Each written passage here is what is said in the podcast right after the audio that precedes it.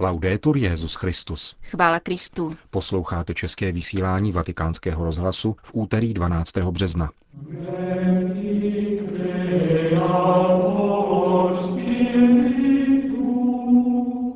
První den konkláve. Homílie z dopoledním vše svaté za volbu nového papeže.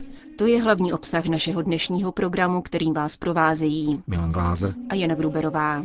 Věřící dnes dopoledne zcela naplnili baziliku svatého Petra, kde se schromáždili spolu s kardinály, kteří zde koncelebrovali Eucharistii za volbu nového papeže. Hlavní celebrant děkan kardinálského sboru Angelo Sodano pronesl homílii, kterou vám přinášíme v plném znění. Cari cardinali concelebranti, distinte autorità, fratelli e sorelle nel Signore. Drazí kardinálové koncelebranti, vážené autority, bratři a sestry. Na věky chci zpívat o hospodinových milostech. Tento zpěv opět zní u hrobu apoštola Petra v této důležité chvíli dějin svaté církve Kristovi. Jsou to slova z žalmu 88., která splývají z našich rtů k poctě, poděkování a v prozbě k nebeskému Otci. Misericordias Domini in eternum cantabo, jak zní latinsky tento krásný text, který nás uvádí do kontemplace toho, který s láskou neustále bdí nad svou církví, její oporou na cestě staletími a oživuje ji svým svatým duchem.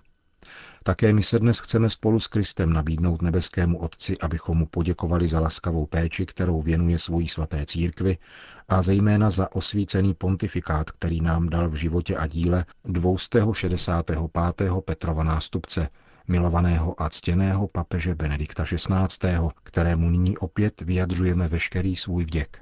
Zároveň dnes chceme vzývat pána, který skrze pastorační péči otců kardinálů zanedlouho pošle svojí svaté církvi nového dobrého pastýře. Zajisté je nám v této chvíli oporou víra v Kristův příslip, týkající se nezničitelnosti jeho církve. Ježíš totiž Petrovi řekl, ty jsi Petr, skála, a na té skále zbudují svou církev a pekelné mocnosti ji nepřemohou.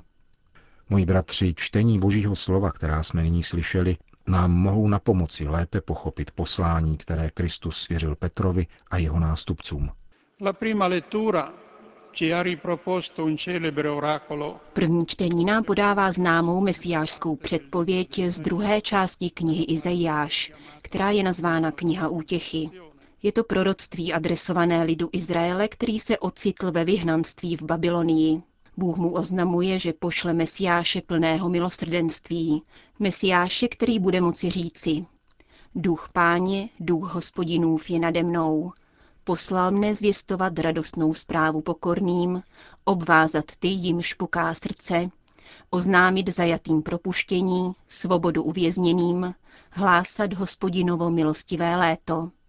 Naplnění tohoto proroctví nastalo plně v Ježíši, který přišel na svět, aby zpřítomnil otcovu lásku k lidem. Je to láska, kterou lze vnímat především v kontaktu s utrpením, nespravedlností, chudobou, veškerou lidskou křehkostí, ať fyzickou či morální. V této souvislosti se vybavuje slavná encyklika papeže Jana Pavla II. o božím milosrdenství, kde stojí Způsob, kterým se projevuje láska, se v jazyce Bible nazývá milosrdenství. Questa missione di misericordia è stata affidata da Cristo in modo particolare ai pastori della Chiesa. Poslání této lásky svěřil Kristus pastýřům své církve. Je to poslání, které zavazuje každého kněze a biskupa, ale zavazuje tím více římského biskupa, pastýře všeobecné církve. Petrovi totiž Ježíš říká, Šimone, syn Janův, miluješ mě více než ti zde, pas mé beránky. Známý je komentář těchto Ježíšových slov od svatého Augustína. Pást pánovo stárce je posláním lásky. Právě tato láska nutí pastýře církve, aby plnili svoje poslání sloužit lidem každé doby, počínaje bezprostřední charitativní péčí až k té nejvznešenější službě, totiž nabízet lidem světlo evangelia a sílu milosti. Poukázal na to Benedikt XVI. v letošním poselství k postní době, kde čteme tato hluboká slova. Často se projevuje tendence omezovat termín milosrdná láska na solidaritu nebo pouhou humanitární pomoc. Je však důležité připomenout, že nejvyšším dílem lásky je právě evangelizace neboli služba slova. Neexistuje žádná činnost prospěšnější bližnímu, tedy láskyplnější, než lámat chléb Božího slova, umožňovat bližnímu účast na radostné zvěsti Evangelia a přivádět jej ke vztahu s Bohem. Evangelizace představuje nejvyšší a nejcelistvější povznesení lidské osoby, jak píše už boží služebník Pavel VI. v encyklice Populorum Progressio. Hlásání Krista je prvním a hlavním faktorem rozvoje. La seconda lettura poi Druhé čtení je vzato z listu Efezanům, který napsal svatý Pavel právě v tomto městě během svého věznění v letech 62 až 63. Je to vytříbený list, ve kterém Pavel prezentuje tajemství Krista a církve. První část je spíše věroučná, druhá zní, že text, který jsme slyšeli, má spíše pastorační tón. V této části Pavel poučuje o praktických důsledcích dříve předložené nauky a začíná mocnou výzvou k církevní jednotě. Povzbuzuji vás tedy já, vězněný pro pána. Žijte způsobem hodným toho povolání, které jste dostali. Buďte přitom všestranně pokorní, mírní a trpěliví, snášejte se navzájem v lásce a hodlivě se snažte zachovávat jednotu ve smýšlení, spojení poutem pokoje. A je krásné rozjímat v této bazilice nad tímto pozváním k jednotě křesťanů. Svatý Pavel pak vysvětluje, že v jednotě církve existuje různost darů podle mnohotvárné milosti Kristovi, ale tato různost slouží budování jediného Kristova těla. Tak určil jedny za apoštoly, jiné za kazatele mluvící pod vlivem vnuknutí, jiné za misionáře, jiné pak za pastýře a učitele, aby připravili křesťany k úkolům, které mají plnit, aby Kristovo tělo dělalo pokroky. Právě kvůli jednotě svého mystického těla Kristus poslal svého svatého ducha a současně ustanovil své apoštoly, mezi nimiž je první Petr, jakožto viditelný základ této jednoty svaté církve. Svatý Pavel nás v tomto textu učí, že máme také spolupracovat na budování jednoty církve, poněvadž k jejímu uskutečnění je třeba spolupráce jednotlivých kloubů tohoto těla podle práce, kterou každá jeho část koná. My všichni jsme tedy povoláni spolupracovat s pastýři a zvláště s Petrovým nástupcem, viditelným základem této církevní jednoty. Ed infine, miei fratelli, il Vangelo a nakonec, moji bratři, nás dnešní evangelium přivádí k poslední večeři, kdy pán pravil svým apoštolům, to je mé přikázání, milujte se navzájem, jak já jsem miloval vás. Tento text nás přivádí také k prvnímu čtení z Izajášova proroctví o skutcích Mesiáše, jež nám připomínají, že základním postojem pastýřů církve je láska. Ona láska, která nás podněcuje nabízet svůj život bratřím, Ježíš nám totiž říká, nikdo nemá větší lásku než ten, kdo za své přátele položí svůj život. Základním postojem každého dobrého pastýře je tedy dávat život za své ovce. Platí to především pro Petrova nástupce, pastýře Všeobecné církve, neboť čím vyšší a všeobecnější je pastýřský úřad, tím větší musí být pastýřská láska. Proto v srdci každého Petrova nástupce znějí slova, kterými se božský mistr obrátil na skromného rybáře z Galileje. Miluješ mne více než ti zde? Pas mé beránky, pas moje ovce.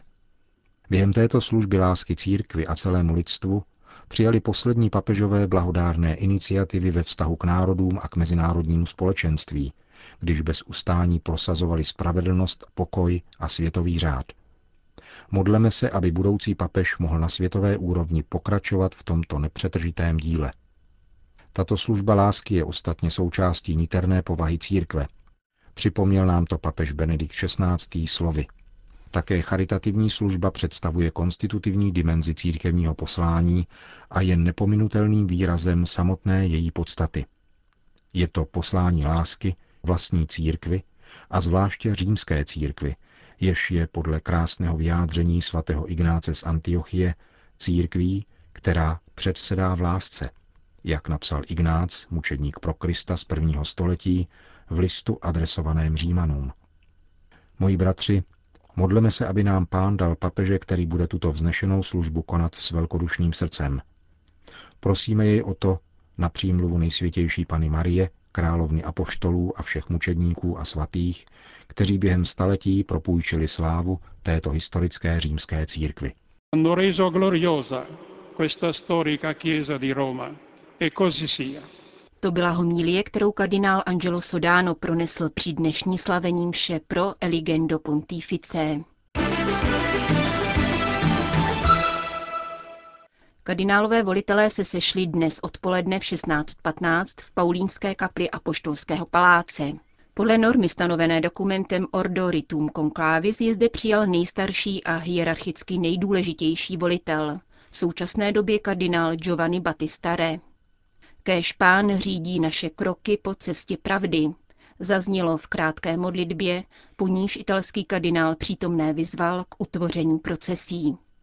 Ve vstupním průvodu do konkláve voliče doprovází další duchovní a zpěváci papežského sboru, kteří byli od čtyř hodin zhromážděni v královském sále Apoštolského paláce. Průběh slavného procesí přibližuje vatikánský tiskový mluvčí otec Federico Lombardi. Procesí prochází královským sálem a stáčí se doleva ke vstupu do Sixtínské kaple v tomto pořadí. Zahajuje jej ministrant nesoucí kříž, následuje papežský sbor, ceremonáři, sekretář konkláve, někteří další duchovní římské kurie a kardinál Greč, který povede meditaci. Poté všichni kardinálové v opačném pořadí než je řazení stupňů kardinálského sboru, nejprve tedy kardinálové jáhenského stupně, počínaje kardinálem Versaldym a Harveyem, poté kardinálové volitelé kněžského stupně a nakonec biskupského stupně. Průvod uzavírá kardinál Re, který je nejstarší mezi kardinály biskupského stupně, spolu s papežským ceremonářem Monsignorem Marínem. Procesí doprovází zpěv litaní ke všem svatým a dalších invokací, v jehož závěru pak zní Veni Creator Spiritus, hymnus vzývající Ducha Svatého. Při litaných jsou vzýváni někteří svědci, kteří se běžně nezmiňují. V tomto okamžiku však připomínají univerzalitu církve.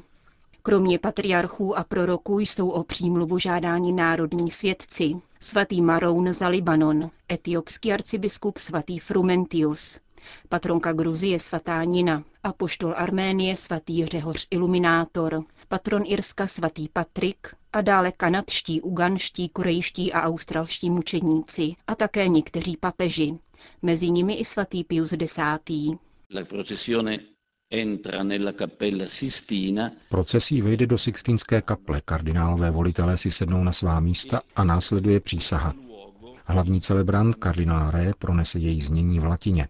Poté jednotliví kardinálové podle přednostního pořadí přistupují k pultíku s evangeliem, který je umístěn uprostřed kaple. Pokládají ruku na otevřené evangelium, vyslovují své jméno a příjmení a souhlas s pronesenou formulí přísahy.